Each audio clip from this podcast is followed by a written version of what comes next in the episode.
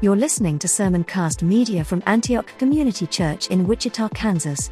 For more of our sermons, resources, or to support this ministry financially, see our website at antiochwichita.org. Uh, earlier in our marriage, start off on a positive note. early, my wife laughs. She goes, "Oh gosh, here he goes again." Uh, earlier in our marriage, um, Jen and I uh, uh, were were pregnant. I say we're pregnant. She was pregnant. I was supportive, very supportive. And um, unfortunately, uh, we ended up losing this first baby. A lot of you have heard me talk about this before. And when we lost that first baby, we were devastated. Um, now Jesus has healed us losing that baby in many ways. It's it's the actual event that ended up pulling Jen into Jesus and then her pulling me with a couple years of uh, frustration on her part, waiting for me just to fall in line and, and to bend my knee to Jesus. So God used that whole circumstances, but we were so, so, so, so devastated. Uh, and then when Jen got pregnant again, uh, I think like three and a half minutes later, I think that's what it was, something like that. We're, we're fertile myrtle type of people. Um, so Jen got pregnant again. We were so excited. We were so nervous. And our loss taught us something critically important. Um, we yearned for a baby because of the joy of parenting. We wanted to be parents. For some reason, we thought a baby would fix all of our issues, which did not happen. Uh, but um, we longed and yearned for this baby because now we had had a hole in our heart because of loss and we longed for that hole in our hearts to be filled. We yearned for things to be made right like never before. Then when our son Kale came, right over there, Kalen, we loved him and treasured him greatly, and it was we so longed and yearned to see this little boy that was coming because we had a hole in our hearts.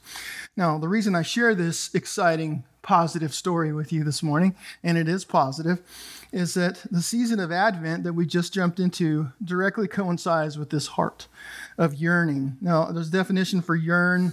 It's the name of our series we're starting today.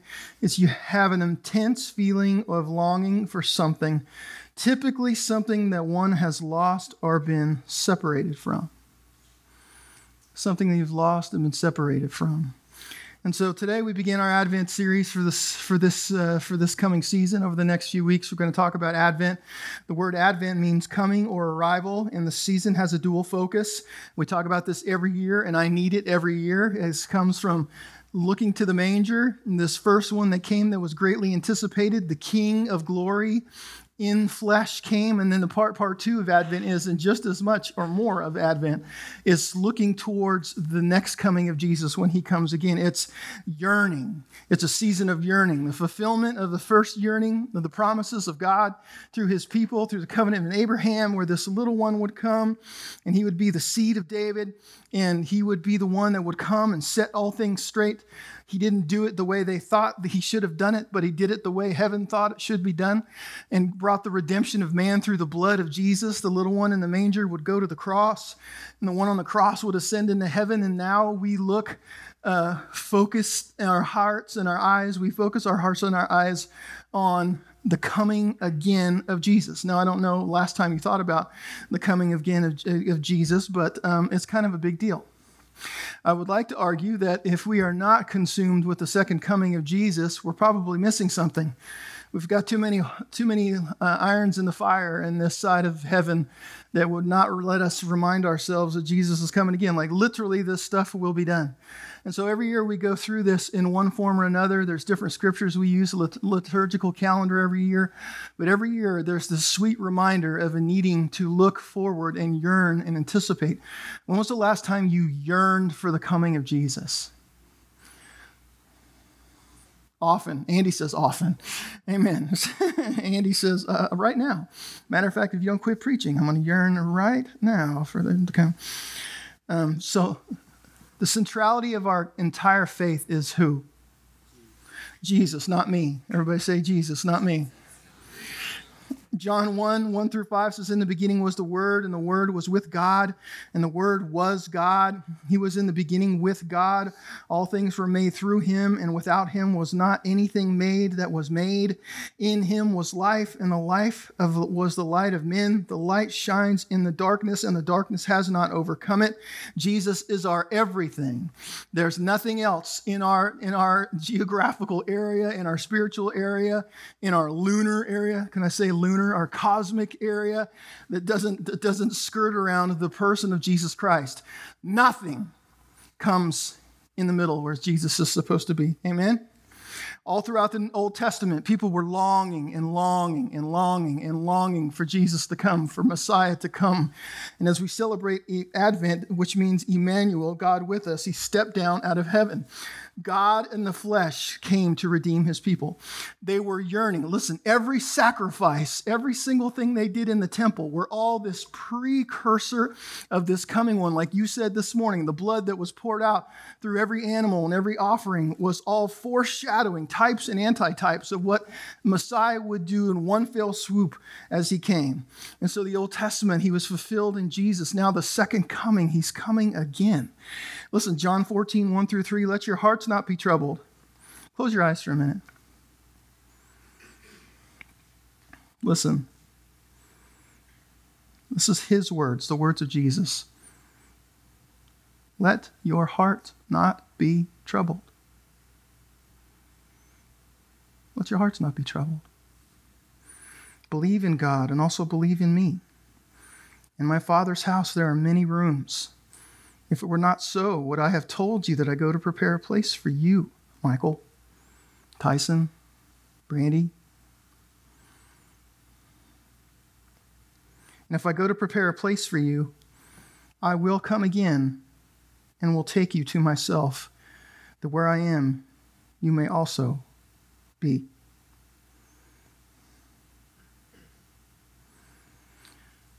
As we celebrate Christmas, uh, a tragedy of Christmas would be just to look at towards presents and stuff. Like we used to, when I was a kid, like, man, we had chocolate around the trees, and I would just like, that's part of the reason why I'm fat. My mom would load the tree with, with chocolates. Anybody else steal the chocolates off the tree? Funny thing is, when you started doing it, it was okay because you can move them around enough to where it didn't look like there were big enough holes. And then when you got down to three or four left, you had to get like really creative, taking some of the tin foil and opening the wrap and just putting it up there on a hook, maybe just so mom can't tell that you ate all the chocolate. Nobody else did that? It was just me? Okay, all right. A couple of you said, a couple of you said yes. but um, I'm telling you, this is a sweet gift and a sweet reminder for us because uh, the reason why Advent, like God's people always forget that's one thing. God's people are always saved and loved by God. Here's another thing God's people always forget. We're forgetful people. You see it all throughout Israel, see it all throughout in Egypt, and you see it all after Egypt, and you see it after the parting of the Red Sea, and you see it over and over and over and over again. God's people become complacent, and God's people start to whine, and God's people start to fall on other things in the Lord. That's why through the Old Testament it was so sweet to have all these festivals and feasts. They seemed burdensome, but the point of them wasn't to be burdensome. The point was a remembrance jogger. And for us as New Testamental Christians, we need to have these rhythms in our life that remind us, like, oh my gosh, not only do I celebrate Jesus in the manger, it's not just about a Christmas tree and gifts, although there's nothing wrong with that. I don't like Santa. Everybody knows that. Don't bring Santa around. We don't do a church Santa. That's just me. Sorry.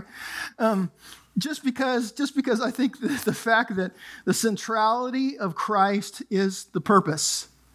That's the only point. That's what I want my kids to know from the time they were born till the time they, they to the time they die. Is Jesus is He's not just a reason for the season. Jesus is everything. He's the reason for every breath I have, right? Jesus is everything. And so the centrality of Christ that comes in a manger, but also to remind my heart that if I'm going to be honest, gets sour, gets lonely, gets broken, gets angry. I need to concentrate on the fact that this isn't it. This is only temporary. and the coming one is coming for me. Matter of fact, he just said, I'm going to go make a place for you, Rob, at my house is better than anybody else in this room.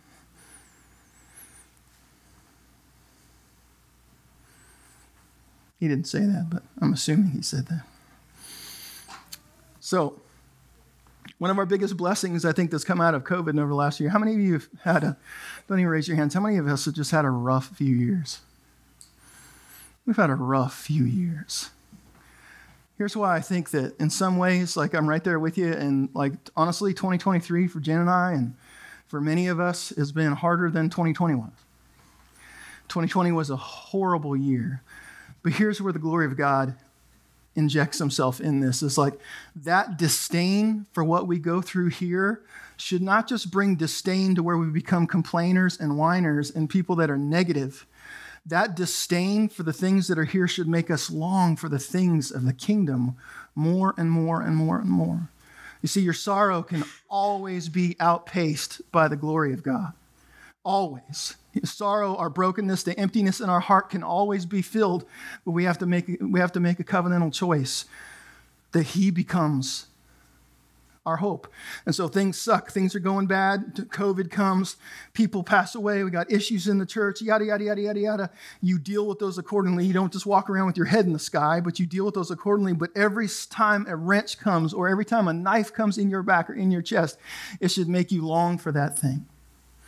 One of these days, my heart hurts now. I have blood coming now.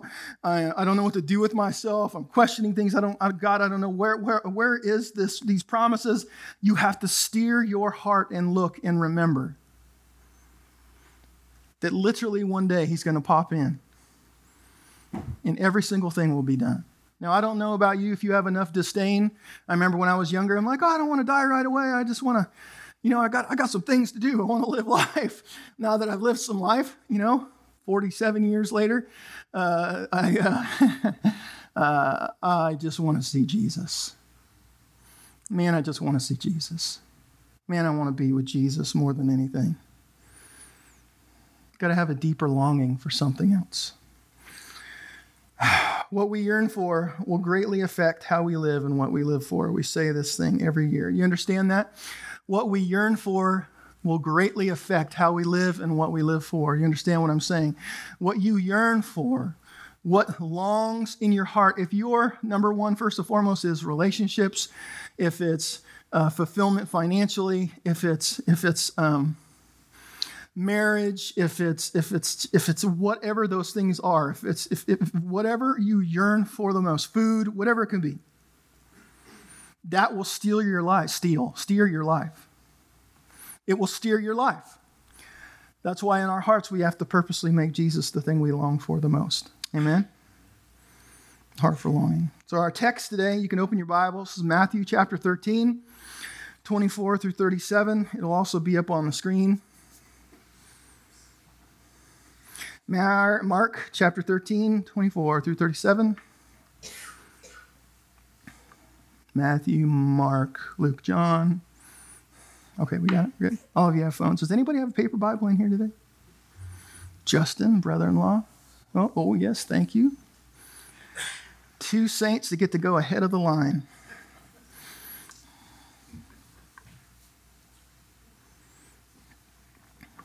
Now, listen, we'll start in verse 24.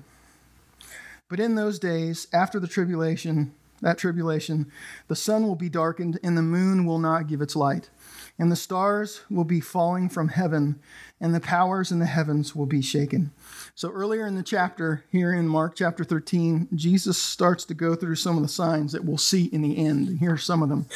Um, there will be many false messiahs, not just a messiah, many false messiahs verse chapter in this chapter verse 6 there'll be wars and rumors of wars. In verse 7 there'll be turmoil amongst the nations of the earth. Verse 8 there'll be persecution of god's people. In verse 9 through 13 antichrist will come to power on the earth and declare himself to be God and be demanded to be worshiped.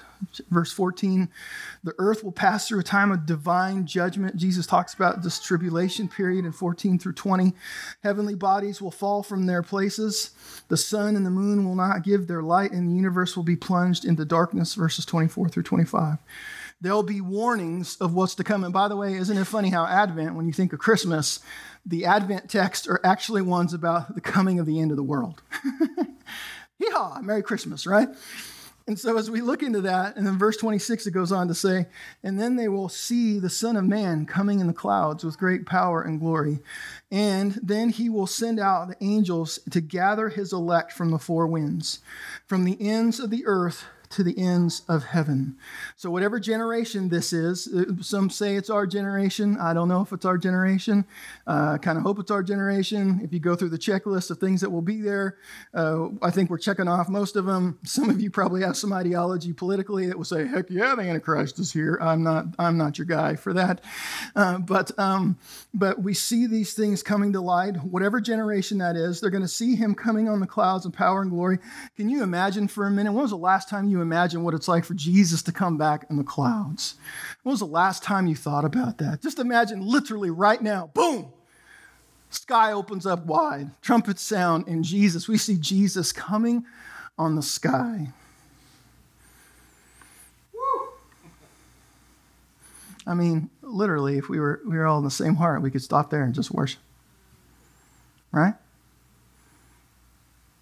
The God of heaven is coming back for us. And in these days, Jesus sends his angels to gather what's his, you and me. You know, you've been on his heart, you've been on his mind, longing for a reconnection with his creation, with his children, the ones, the very ones he died for, like you've been on his mind. He longs to be connected back to his sons and daughters. Now, the day of the Lord is important for a couple reasons. Uh, it's probably one of the most important topics in all of the world because of two things. Number one, it's our homecoming, Revelation 21, 1 through 4, one of our favorite texts in the Bible. Then I saw a new heaven and a new earth, for the first heaven and the first earth had passed away, and the sea were no more, was no more. And I saw a holy city, a new Jerusalem, coming down out of heaven from God, prepared as a bride adorned for her husband. And I heard a loud voice from the throne, saying, Behold, the dwelling place of God is with man. He will dwell with them, and they will be his people, and God himself will be with them as their God. He will wipe away every tear from their eyes. Death shall be no more, neither shall there be mourning, nor crying, nor pain anymore, for the former things have passed away. Can you imagine what would it be like to be in a time when there's no tears?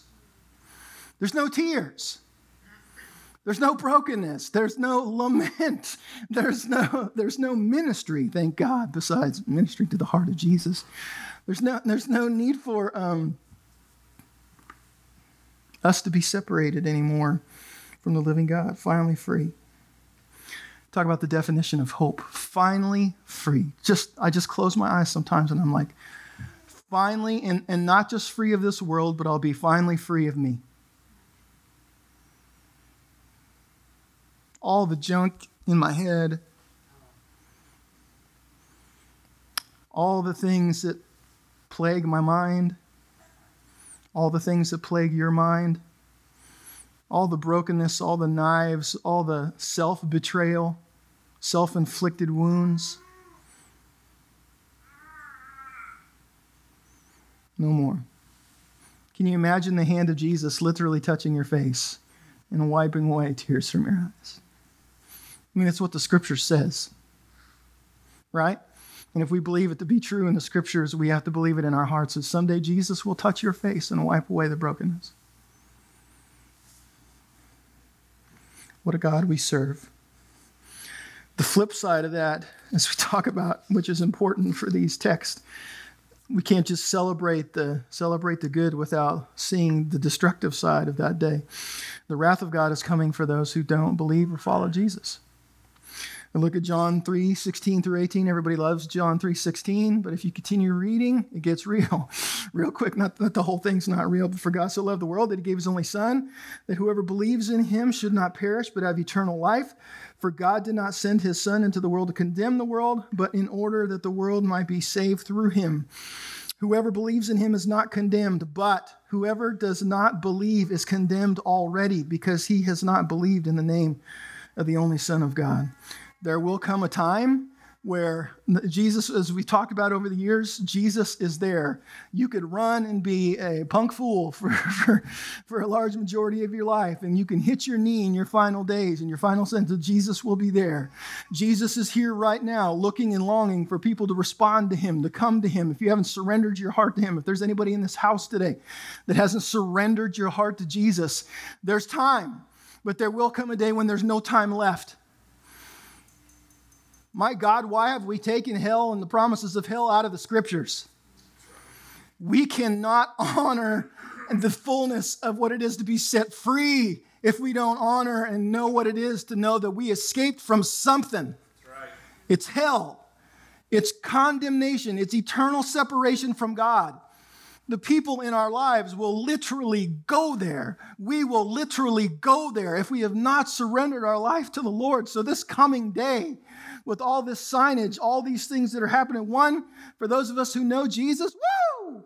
It is freedom and redemption. For those who have not bowed their knee and made him Lord, it is the worst day ever. That should do something in our hearts in more ways than one. Amen? By the way, you still have time to surrender your heart if you haven't.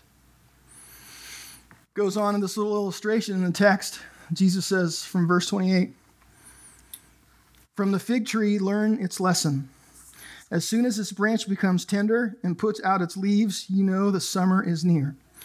So also, when you see these things taking place, you know that he is near, at the very gates.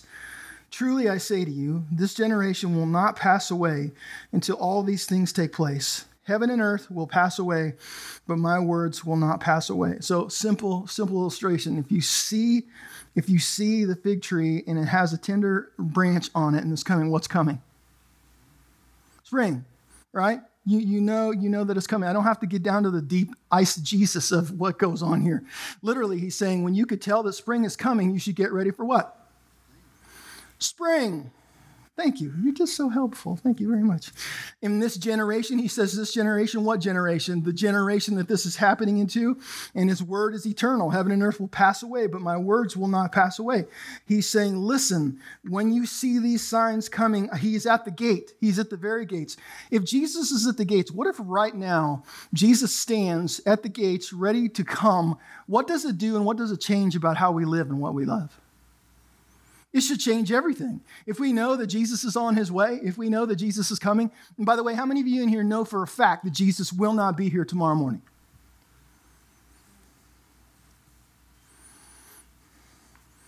Then I've got to ask myself, what am I doing?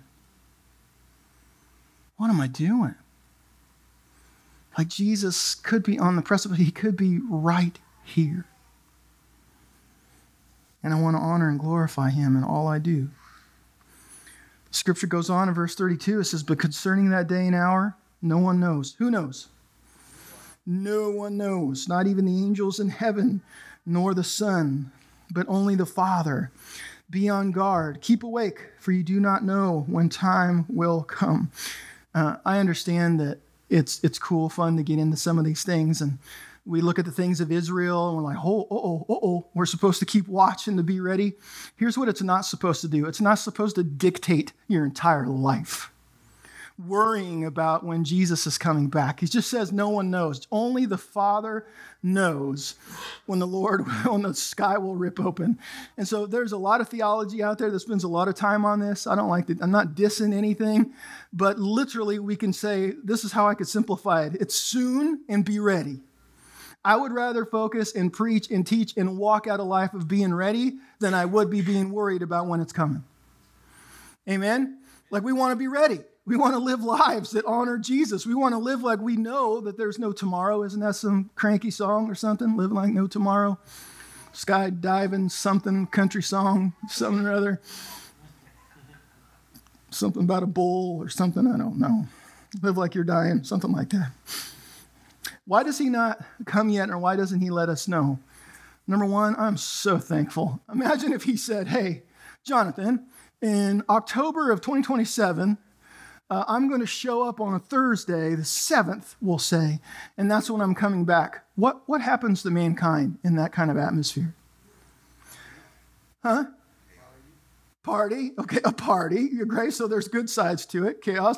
What happens between now and then?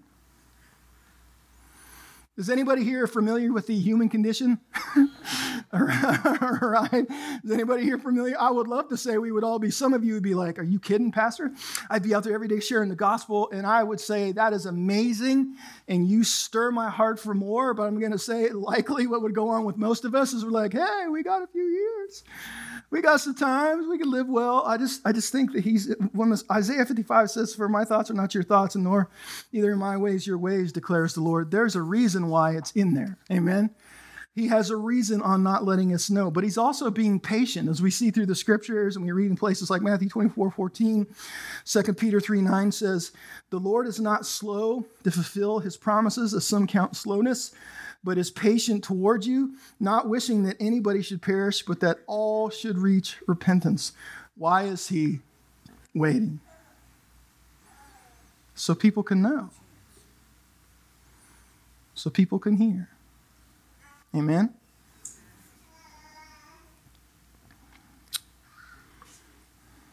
He wants us to have a longing heart. As we turn the corner verse 34 in our scriptures with the words Jesus. It's like a man going on a journey when he leaves home and puts his servants in charge, each with his work, and commands the doorkeeper to stay awake. Therefore, stay awake, for you do not know when the master of the house will come in the evening or at midnight or whether the, or when the rooster crows or in the morning lest he come suddenly and find you asleep and what I say to you, I say to all stay awake. So, a few things we could see in there this illustration of servants in charge of the household, master goes on a journey. Jesus is the one who's gone away. And so, you could start to put this together in these pieces. The goal was to live for the master's house, um, fulfill his wishes and commands. He mentions some things here that need to be brought to our attention. Whose house is it? It's his house, right? The church belongs to Jesus and not a man, but he entrusts it to each one of us. This is in verse 34. Whose authority is it based on? The master's authority. We are to live and serve the authority of Jesus, and responsibility is always coupled with authority. Whose work is it? Whose work should we be doing according to that text? His work, the work He has given us, the jobs He has given us, the, the, the, the, gifting He has given us, and we're supposed to stay awake. He says it three times stay awake. There's a common theme in the New Testament over and over and over again. You'll hear through the apostles' mouths stay awake, be ready. Don't let your light go out, fill it with oil. Over and over and over and over again, we have to be ready because Matthew 24, 37 through 39 says this. For as were in the days of Noah, so will be the coming of the Son of Man.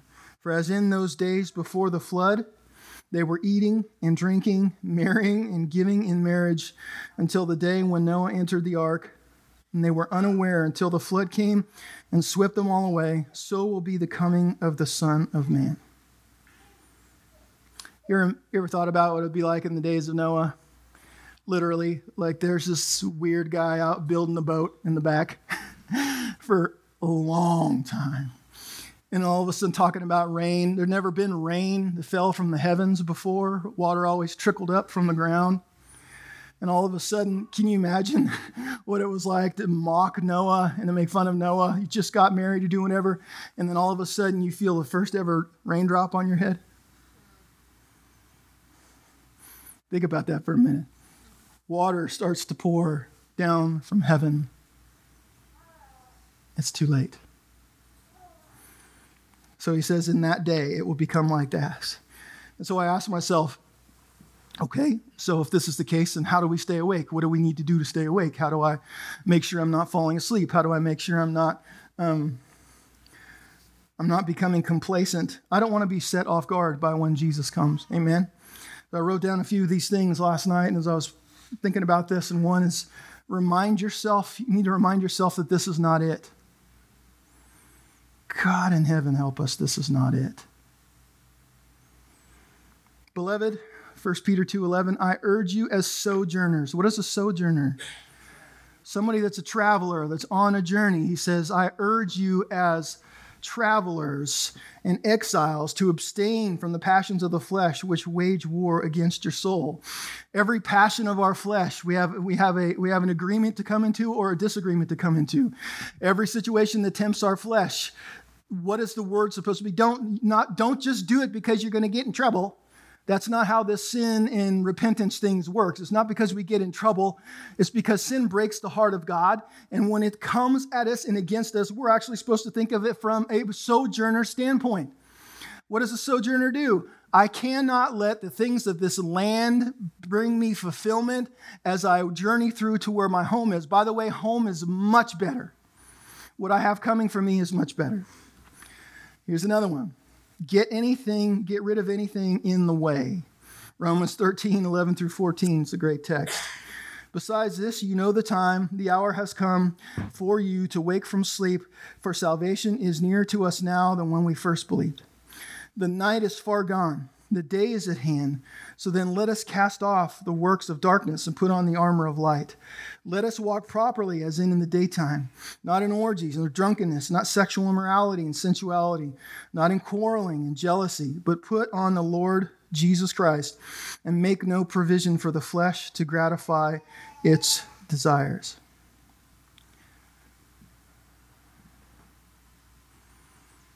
Whatever is in the way between me and living in response to that day coming, the scriptures are clear get rid of it. What do I want my hands to be in when the Lord returns? What do I want to be known for and doing when the sky cracks open and the Lord of glory comes back? Listen to me. The relationship is not worth it. The old, the old life of living how you feel and feeling how you live, it's not worth it living to fill voids and gaps in your heart that only Jesus can fill, it's not worth it. It's not worth it on that day. It's not worth it when a day's not coming. If we have 200 years from now, because Jesus is the backfiller of all things that are holes in our heart. But it's definitely not worth it when you know that tomorrow the sky might crack open and the Lord of heaven might come back. It's not worth it. We have to see every sin battle, every sin struggle, whatever you want to call it, every sin situation as something that's either worth it or not worth it. I don't want to be caught with my proverbial pants down when the Lord comes back. And last but not least, plan and live your life around the return of glory. Man, get up daily and remind yourself you have got to get up on a daily basis and preach the gospel to yourself, as we've said a million times over and over again. You know what I you know what woke up in my head this morning when I woke up? Old, inappropriate songs from 40 years ago.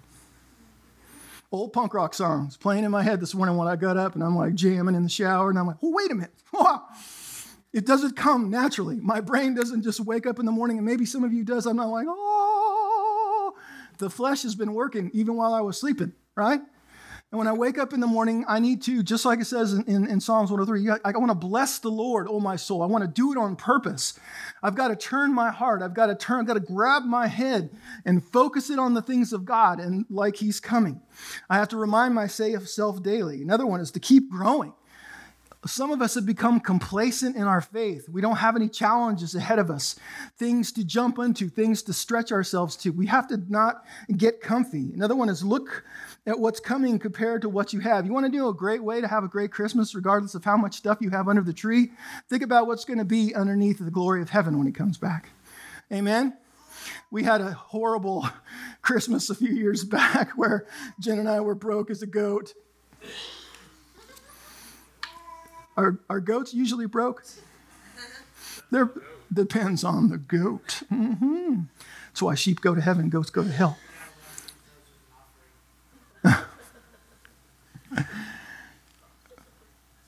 okay.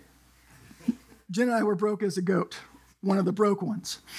And um, I don't know about you, but I'm a, I'm a gift giver, and I love to give gifts. And um, like when it comes to my kids, Jen and I have this conversation every year. She's like, here's what I want to get the kids. What ridiculous things do you want to get the kids? So this is a conversation we have every year. And a few years ago, uh, we we had nothing. It was a rough year like this year, and we had nothing. And um, I, I remember walking around sulking because I couldn't pour out all this stuff, this daddy gift giver stuff that I wanted to give to my kids because, and even some of them were adults, like I didn't care. Like I wanted to bless them and, and get stupid. And, and we've learned from the gamut of the overkill when we were kids. Like when my kids were kids, like little, like we would go, I'm not talking stupid, like we would go stupid, stupid back in the day, right? And this is what would happen. My kids would open one toy, expensive thing, woohoo, that's cool. Then they'd move on to the next one, they'd open it up, woohoo, that's cool and they were, they were literally, it was overwhelming for them, and they were ungrateful. I'm not talking about that. I'm talking about just blessing them with gifts. The only thing that made me pull my head out of my rear was a reminder that when Jesus comes, simple things like gifts on the 25th of December will have no bearing on the glory of God. And I have to remind my kids of that too. Amen.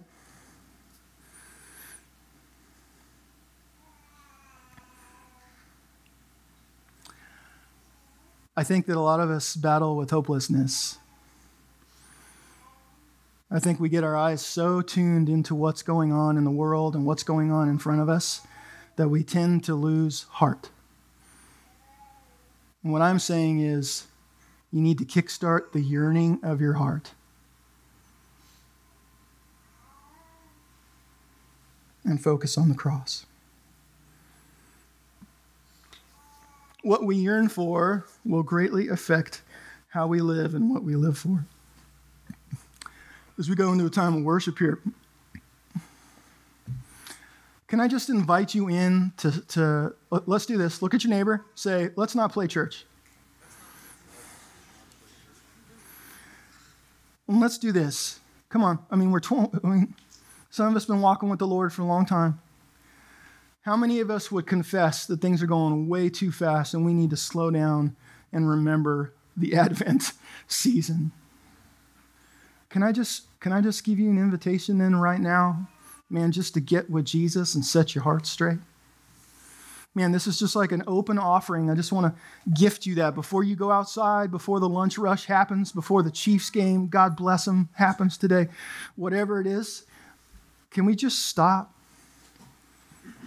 and why don't we worship and reassess our hearts? And why don't we do some repenting? Jesus, my mind has been on my kids.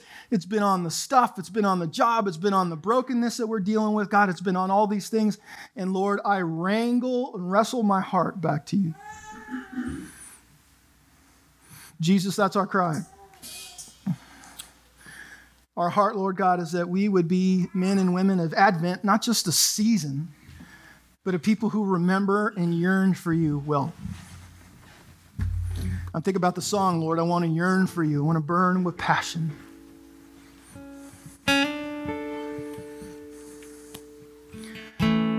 Some of us in this room, Lord Jesus, this morning come and confess we have been going way too fast. And unfortunately, one of the things that get left out on these journeys of going too fast is you. Lord, come back and be the Lord of our everything.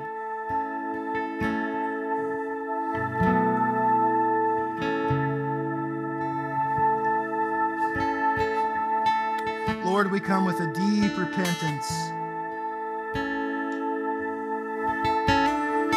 Lord, we want to live like we know you're coming. You're coming for us. You're coming to get us. You promised, and you've never broken a single promise. You are coming again on the sky, and I don't know if I'll be there in that day or be coming with you, whatever it is, Lord Jesus. But everything now fails in comparison to that day. Every broken thing and every, even every good thing on this earth fails in comparison. Jesus is going to touch our face. Jesus, come and touch our faces this morning. Come on, Lord. Lord, we pray for a touch from you this morning. Give us a little, give us a little trailer of what's about to come. Lord, we pray that if you come tomorrow, glory to heaven. And if you don't, Lord, pray that we live like it is. And we ask this in Jesus' holy name, as church said.